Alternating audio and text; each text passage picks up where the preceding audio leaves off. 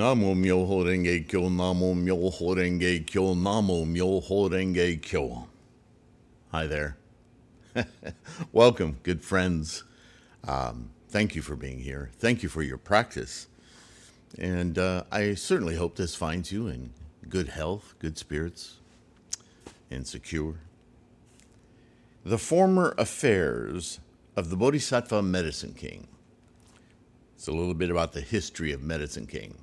Now, once again, I'm going to start right off the bat by making this clear. I know you hear me say this a lot, but you may be new here. This may be the first video you've watched on this channel, and there are hundreds and hundreds and hundreds and hundreds. So you can use the search on the home page of this channel, that little magnifying glass in the middle of the page next to the uh, playlists and about right there. Um, and look up search terms, particular terms. You'll find a result set of videos that talk about that and pick and choose from that.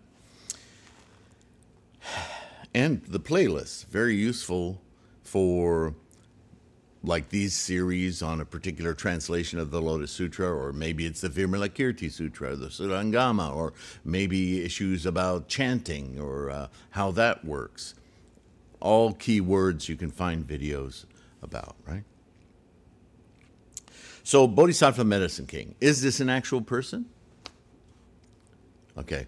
Buddhism uses the mechanism of personages. Shakyamuni used the mechanism of personages to identify mindsets, accomplishments, certain spheres of activity, behaviors, accom- accomplishment, as I've said, or um, levels of learning, right? And because he teaches through parables and stories and uh, analogies and so on and so forth, um, like no, no different in the West than in Asia uh, or Europe, Euro, Eurasia, as it's called, um, was certainly in Shakyamuni's time, storytelling was a form of embodying an experience.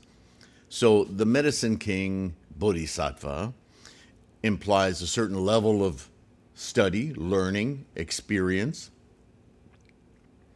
and at the same time um, identifies with some characteristics in the name what the stories were about, what aspect of our lives they're about. Okay? So, at that time, the Bodhisattva, beflowered by the king of constellations, yet another personage, addressed the Buddha saying, asking a question, O world honored one, how does the Bodhisattva Medicine King travel in the Saha world? In other words, how does this particular activity, this personage, show itself in the behavior of the mundane world, the physical realm? Hmm? O world honored one, this Bodhisattva medicine king has to his credit several hundreds of thousands of myriads of millions of nayutas of difficult deeds, of painful deeds. Very well, O world honored one, I beg you to explain a bit. For the gods, dragons, yakshas, gandharvas, Asuras, Garudas, Mahoragas, humans and non humans, as well as the Bodhisattvas, come from other lands and this multitude of voice hearers hearing shall rejoice. So, the, the reference, the use of the word gods here is very off putting to me, but it's misleading, especially to Westerners, right? Um, so, really, we're talking about, again, what Nichiren identifies as the, th- well, Tendai, uh, or Zhiyi, identified as the 3,000 realms, the influences constantly inculcated in each moment of potential manifesting. Right? There are any manner, if you know anything about uh, quantum fields or uh, quantum, what's the other term? Uh, there's a zero point energy where fluctuations are super subtle and not amounting to anything until there's some some some kind of um, an impetus, a, a, a rub, uh, something that uh, that disturbs that quietude, and immediately uh, innumerable reactions occur, right? The instantiations from potential from this group, this amalgam of change, of flux. Hmm? So, at that time, the Buddha declared to the Bodhisattva beflowered by the king of constellations, quote, in times past. okay, sorry about that. In times past, beyond kalpas as numerous as the sands of innumerable Ganges rivers, he's taking shortcuts with his expansive descriptions of time because by now we get the picture, right? This is a timelessness thing. Impossible to identify, right? A beginning or an end. Certainly in practical means, and if there's any purpose to Buddhism, is practical, pragmatic, living this life to the full. Period. That's all Buddhism is about. But you have these expansive storytellings because you're dealing with a 2,700 year old civilization of people who are very culturally inclined to magical, mystical thinking. So you have to talk in terms that, and to this day, we have this in all cultures, this tendency toward magical thinking. Yeah. The Buddha named there was a Buddha named Pure and Bright Excellence of the Sun and Moon. Obviously, a very bright man. Uh, thus come one worthy of offerings, a right and universal knowledge, his clarity and conduct perfect, well gone, understanding the world, an unexcelled worthy, a regulator of men of stature, a teacher of gods and men, a Buddha, a world honored one. Boy, a lot of pe- epithets for this same clarity of mind. And I, I would uh, uh, encourage you to look up each one of those and see how they dovetail into one another. Um, could be a source of insight for you. But basically, we're talking about somebody who's attained a fully enlightened mind.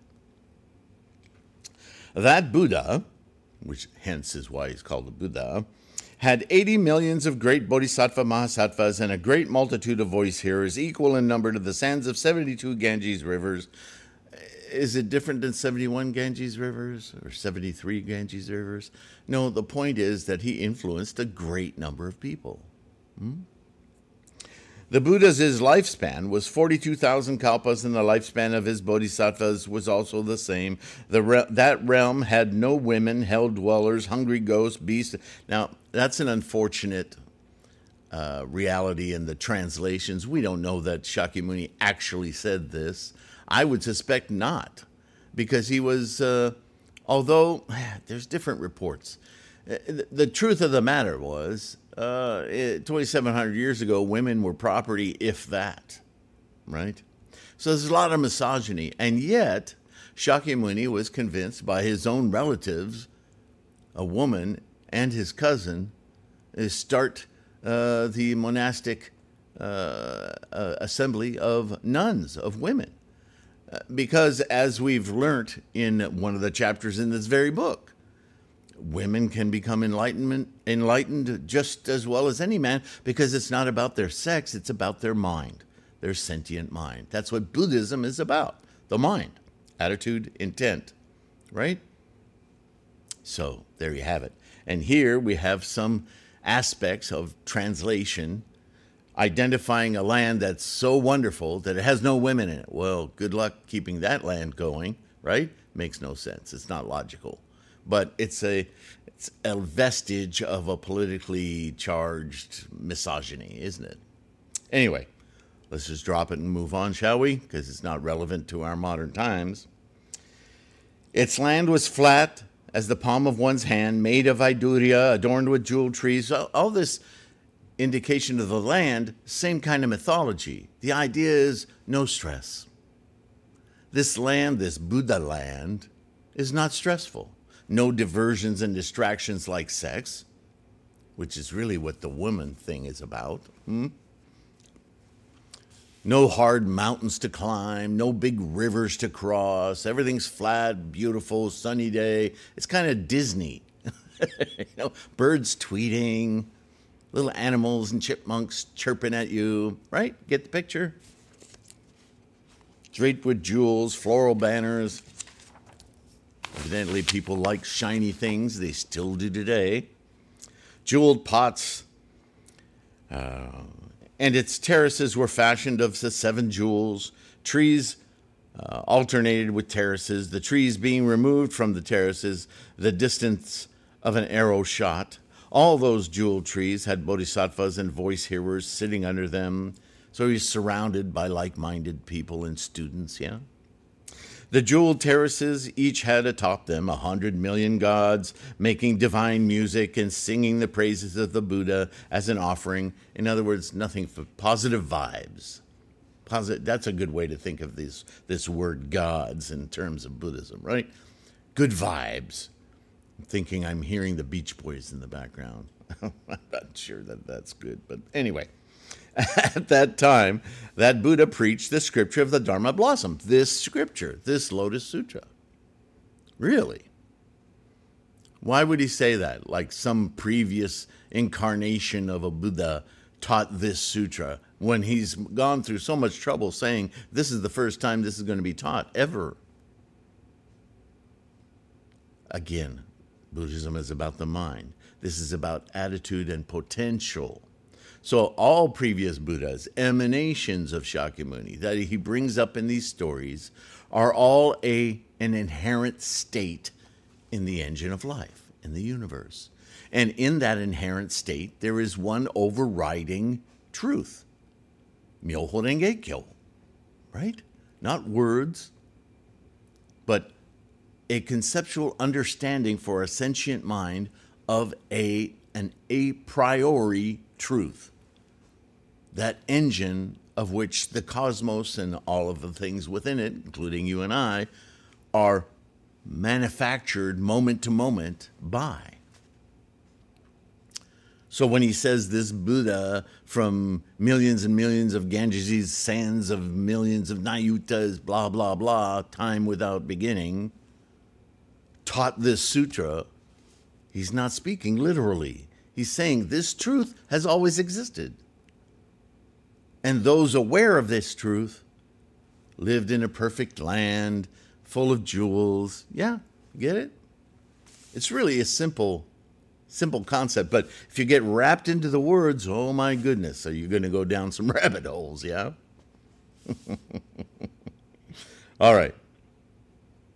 At that time, the Buddha preached the scripture to the bodhisattvas, um, bodhisattvas seen with joy by all living beings, long name, and to the many bodhisattvas and the multitude of voice hearers, the shravakas, right?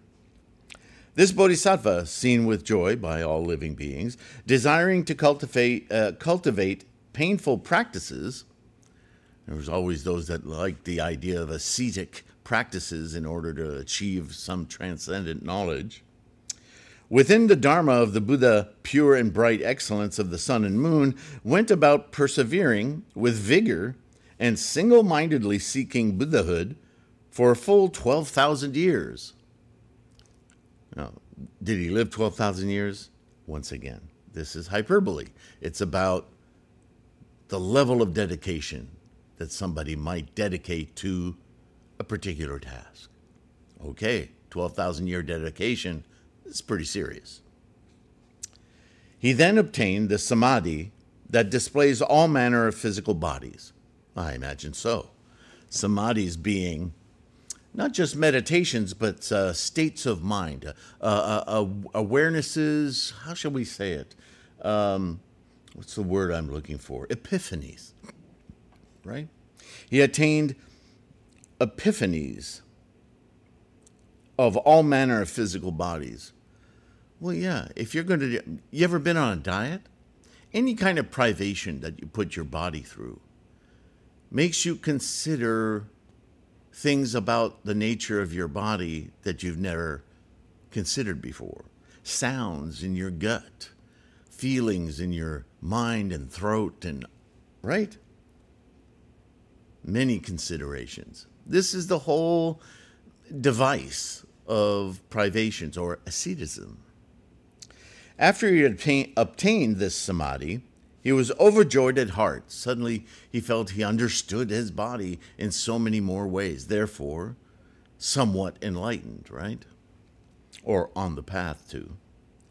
Straightway he had this thought, saying to himself, My ability to obtain the samadhi that displays all manner of physical bodies is entirely due to my having contrived to hear the scripture of the Dharma blossom. He connected it to the teaching of the Lotus Sutra. That's quite a feat. I will now make offerings to the Buddha, pure, bright excellence of the sun and moon, and to the scripture of the Dharma blossom. Straightway, then, he entered into this samadhi and in open space there rained down Mandarava and Mahamandarava uh, flowers, while a finely powdered, uh, hard black candana, filling all of space, descended like a cloud. There also rained down the scent of the candana of the near seashore.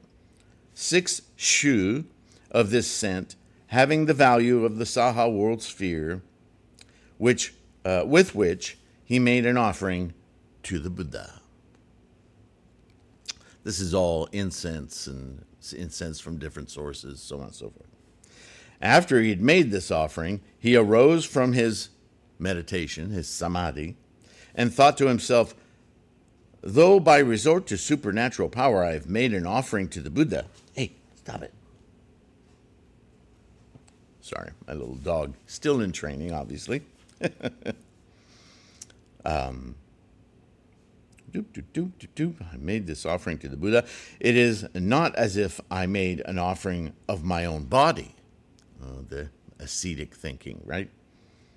Straight away, then, he applied to his body various scents candana, kunda, ruka, uh, turuska, uh, two kinds of frankincense, praka, uh, the scent that sinks in water, and the scent of pine tar and he also drank the fragrant oils of the campaka flowers.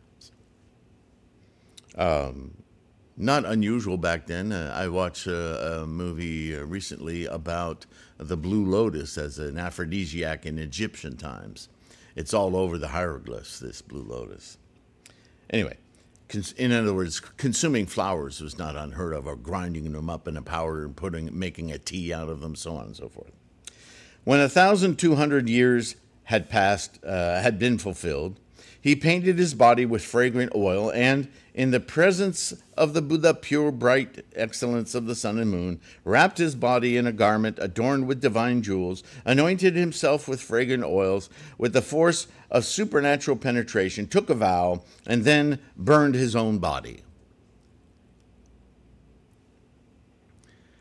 With words like burned his own body, and this is English is a very uh, minutely dissecting language, whereas uh, we're dealing with uh, dialogues that were spoken in Prakrit, uh, an informal Sanskrit like language, which was full of intonations and sounds and rhythms, eh, much more conceptual in its building blocks than what we call words, which tend to be minutely specific and modifiers and all of that.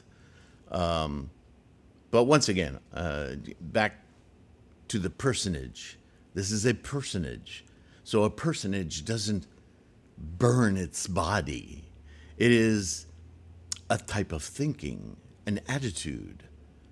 And so we read constantly in Buddhism that I will follow this line of reasoning to my enlightenment even at the expense of my own body, because everything having to do with the physical body is the detractor that causes us suffering.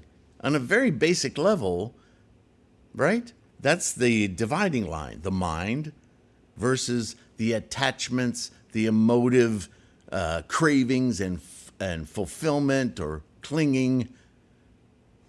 We, that's that takes place in the mind, but it's entirely motivated by identifying self as this mundane physical thing. And so, if we're following a teaching of the mind to enlightenment, then of course, at some point, you'll have to do away with all distractions having to do with this body. That doesn't mean kill yourself. It's not about annihilation, it's about shifting your mind's analytics of your experience to the actual experience rather than the subsistence of that experience via physical means. Like if I just collect enough, insert avarice here money, jewels, tennis shoes, clothes, haircut, women, men, sex. How much of what physical thing do you need in order to know that you exist and that you're important? None of it. It's all artifice. It's all impermanent. F- right? Ultimately, it's how you think. How you experience the world is a reflection of who you actually are moment to moment to moment to moment. Buddhaness is simply that clarity. Hmm? So when he says that he doused himself in all these fragrances, he's simply making the greatest offering he can. Not only, I mean, burning the body can't smell good. so why not cover yourself in incense and oils so that as you liberate yourself from your cravings and clingings, which is what this really means, you at the same time provide a wonderful glow and incense as an offering to enlightenment.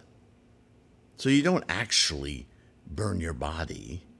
What you burn, if there's anything burnt, is again a simile, a, a metaphor for burning your cravings and clingings so that you completely dedicate yourself to the Buddha mind, Buddhaness, enlightenment. Follow. The glow gave light all around to the world spheres, equal in number to the sands of 80 millions of Ganges River. There you have it. It's about the glow, the light of acceptance of this teaching, of the Buddha mind that spreads. Nobody brought marshmallows. Within them, the Buddhas all at once praised him, saying, Excellent, excellent, good man. This is true perseverance in vigor. Really? Would you say that to a burning person? Wow, that's great perseverance and vigor. No. The perseverance and vigor is in the dedication to realization of the true state of the engine of life, moment to moment, moment, moment, moment. The cycle, right? Birth, death, birth, death, birth, death, birth, death, birth, death. Realizing it in the moment, experiencing it in the moment, free of the anchors of clinging, right? And the fly fishing of cravings of future that doesn't exist. Be here in this moment, experience the totality of life. Not just you, mundane you, but you, cosmic you.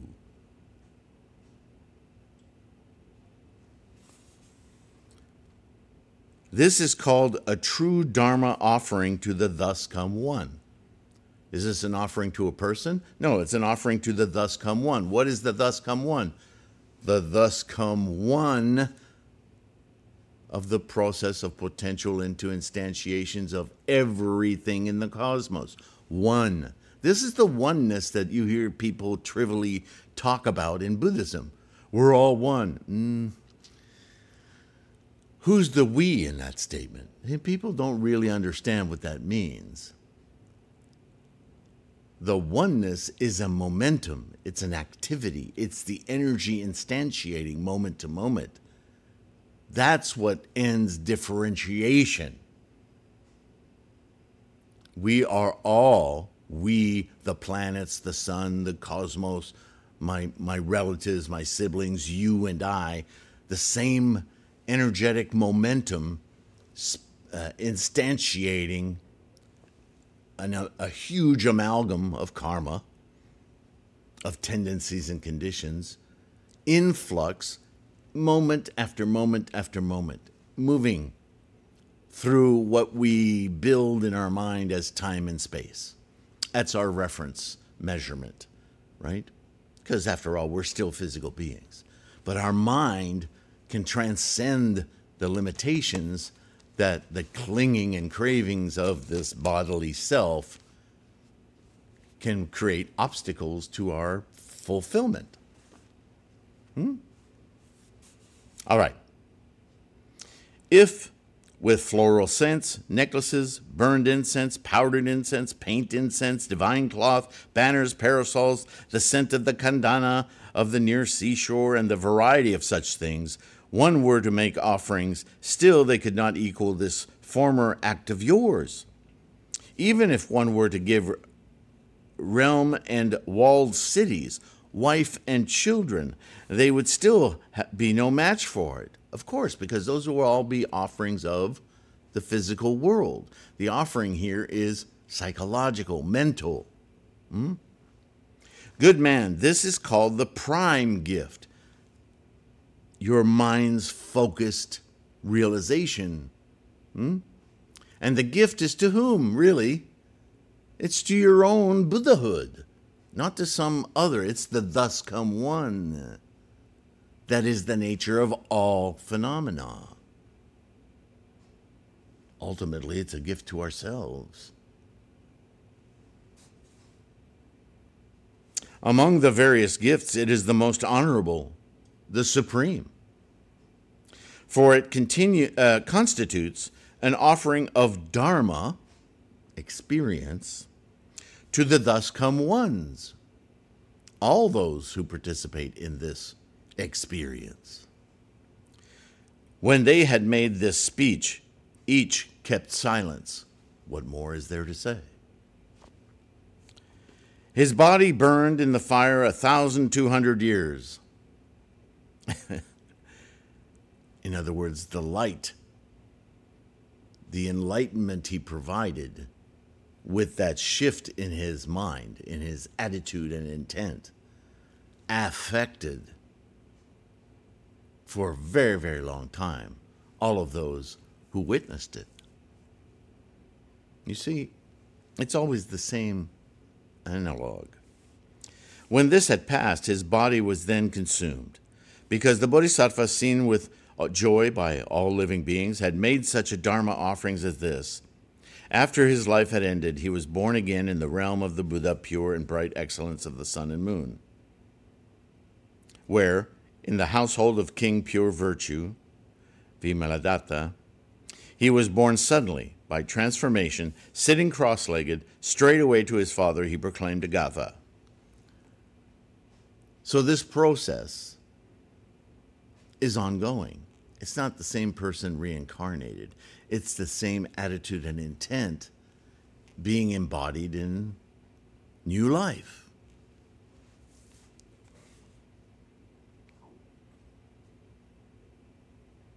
O great king, now be it known that I, going about in that place, straightway attained the all body displaying samadhi, whereby, striving and greatly persevering in vigor, I cast off the body to which I had been so attached. Isn't that exactly what I've been saying?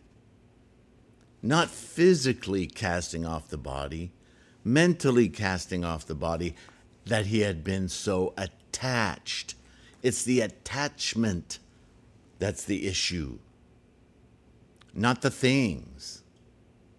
And where does attachment take place? It's not like we have handcuffs to everything we ever owned or thought of connecting us to things. It's in the mind. When he had proclaimed this Gatha, he addressed his father, saying, The Buddha pure and bright excellence of the sun and moon is still present. Having formerly made offerings to that Buddha, I have already contrived to understand the dharani of the speech of all living beings. I have also heard this of this scripture of the Dharma blossom, 800,000 of myriads of millions of Nayutas, of Kankara, Vivara, Akshobha, and the like of Gathas, O great king. I will now go back and make offerings to that Buddha.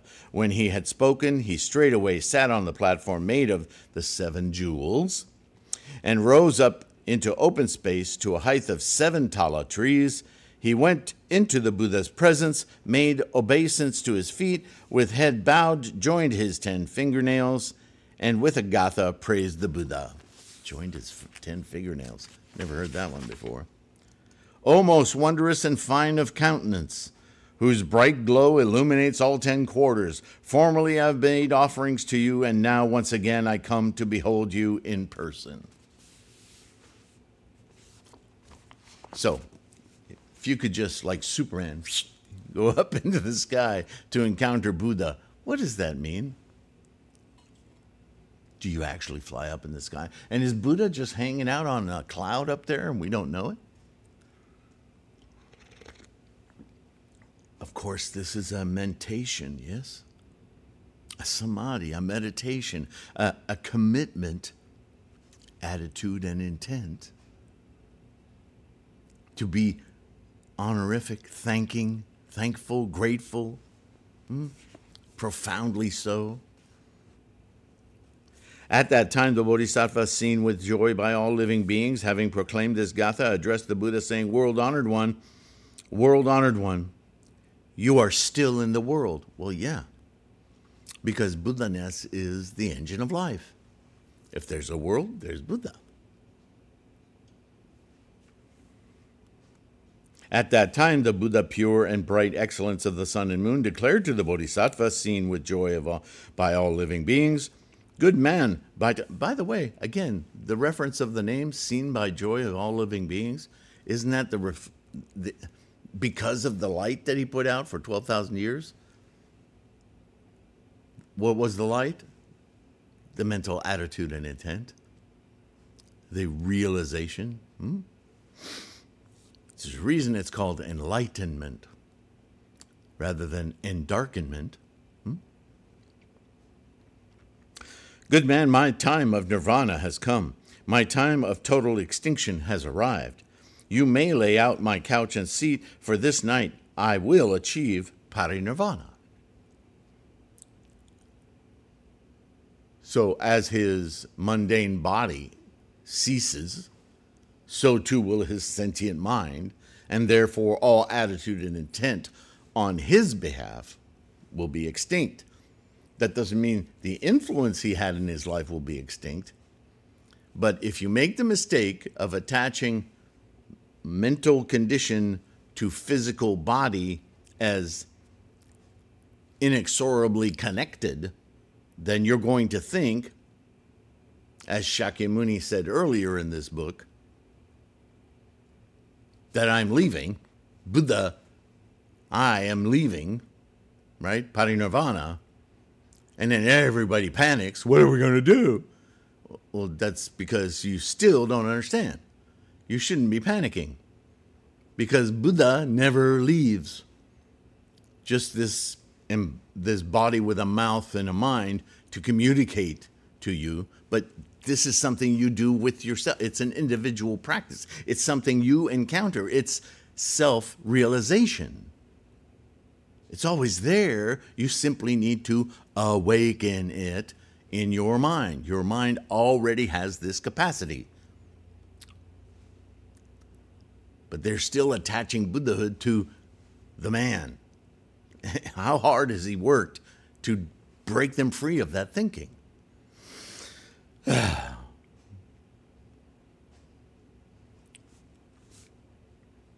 Again, he commanded the Bodhisattva seen with joy by all living beings Good man, I entrust the Buddha Dharma to you.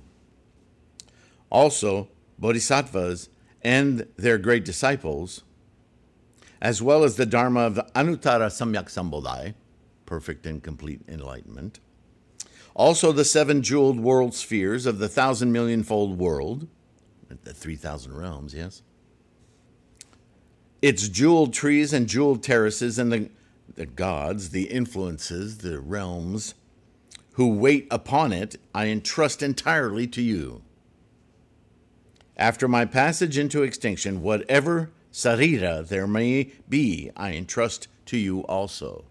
My ashes, my remains, I entrust them to you because there's still this physical attachment going on. So you might as well treat that with some reverence, some capacity of honor, even though I'm extinct, right? It's a conundrum, isn't it? You are to spread them about and broadly arrange for offerings to them. You are to erect several thousand stupas. In this way, the Buddha, pure and bright excellence of the sun and moon, having commanded the Bodhisattva seen with joy by all living beings, in the last watch of the night entered nirvana. Well, pari nirvana, yeah? Final. Now, I'm sure as Nichiren read this, can, you can easily see in this last paragraph that what he bequeathed to him, erecting stupas, seven jewels. Isn't this what the altar is? Isn't that the Butsudan, a stupa, with a mandala, a perfect mandala of this ceremony in the sky, the treasure tower itself down the center, the assembly indicated by all of the other symbols, calligraphy? Hmm? Where are we time wise? All right, I'll go a little bit further. At that time, the Bodhisattva, seen by joy, uh, with joy by all living beings, seeing that the Buddha had passed into extinction, was sore moved, was so moved, typo, with grief and longing for the Buddha. Straightway, using the candana of the near seashore for firewood, and as an offering to the Buddha's body, he then burned the latter right? Because that's the way we Buddhists like to go cremation. Again, trying to liberate ourselves from that damn body. When that, well, I didn't mean damned, I just mean that, you know, the attachment, the craving, the clinging, it's so hard to get rid of. And uh, if this book is any reminder of that constantly, right? It's talking about you and I as well. When the fire had gone out, he collected the sarira, whatever remained in the ashes, and making 84,000 jeweled pots, with it erected 84,000 stupas, the height of three world spheres, displaying chatras as ornaments, draped with banners and parasols, and hung a multitude of jeweled bells. At that time, the Bodhisattva, seen with joy by all living beings, again had a thought, saying to himself, Though I have made this offering, at heart I am still not satisfied. Not satisfied because the experience of enlightenment, complete freedom, liberation from the samsaric delusions, it's so amazing that to make physical offerings, it's never going to add up, is it? So he still wanted to do more. So guess what he did? I will now make still further offerings to the Sarira. He then said to the Bodhisattvas, their disciples, the uh, influences, dragons, yakshas, others, to all the great multitude, you are all to attend single mindedly. Listen up. For I will now make an offering to the Sarira of the Buddha, pure and bright excellence of the sun and moon. Having spoken these words straight away before the 84,000 stupas, he burned his forearm. Again with the burning. Oh, but not his whole body this time, just his forearm. Attitude and intent, right? Still the same attitude and intent. I need to break free from this physical craving and clinging. physical is fine. It's the mental craving and clinging that's the problem adorned as it is with uh, was with a hundred happy qualities, making this his offering for seventy-two thousand years. Pretty profound commitment. Thus, causing a numberless multitude seeking the rank of voice hearers, incalculable asamkhyeyas of human beings, to open up their thoughts to Anuttara Samyak Sambodhi. Did he cause all those living beings to burn their forearms? No. That's not the point. He raised their at seeing that level of commitment, thought, I can attain Buddhahood, right? Aspiration for Anuttara Samyak Sambodhi. enabling them to dwell in the samadhi that displays all manner of physical bodies. Hmm? A deep, profound reconsideration of what it is to have this apparatus of the cosmos, the planets, this physical body, this brain, to emerge a sentience, a sentient mind with all nine consciousnesses. Hmm? That's a powerful visualization in order to attain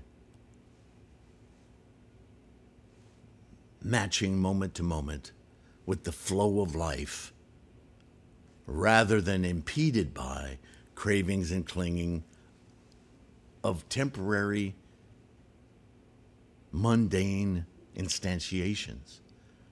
They're all fun, but they're not your life. Hmm. This, this razor's edge of division. It's, it's hard to perceive of the division itself, let alone experience the shift. Hmm? All right. We're going to end today on that note, and we'll continue this chapter, the former affairs of the Bodhisattva Medicine King. And uh, yeah, we'll be able to finish in the next one. It's only a couple of pages. So that'll be fun. We'll see how this ends. Now, in China, most notably, although it still happens in uh, recent history in Southeast Asia, where monks used to read that literally, did not understand that it was about attitude and intent, and thought that, well, I can do, I can, I'm so devout, I can do what Medicine King did. Really? You're going to do it for 70,000 years? These people they didn't make sense. They didn't think clearly of the teachings of Shakyamuni. And you'll hear stories, you can read stories, you can find them online of monks that have gone to the center of town and set themselves on fire. And to me, that's such, on the one hand, a tragedy of humanity, but also an affront I mean, a deep affront to the teachings of Shakyamuni Buddha. Ugh, how? How can someone so dedicated to the practice of liberation and Buddha-ness not value their life enough to spread the teachings which everything in the Lotus Sutra is saying to have an impact for 70,000 years? You can't do that if you're a pile of ashes. You're not going to imprint anyone for very long. It's just tragic. So, yeah, that's not the ultimate teaching of Shakyamuni Buddha or even reflective of Buddhism. It's something else. That's a religious obsession. So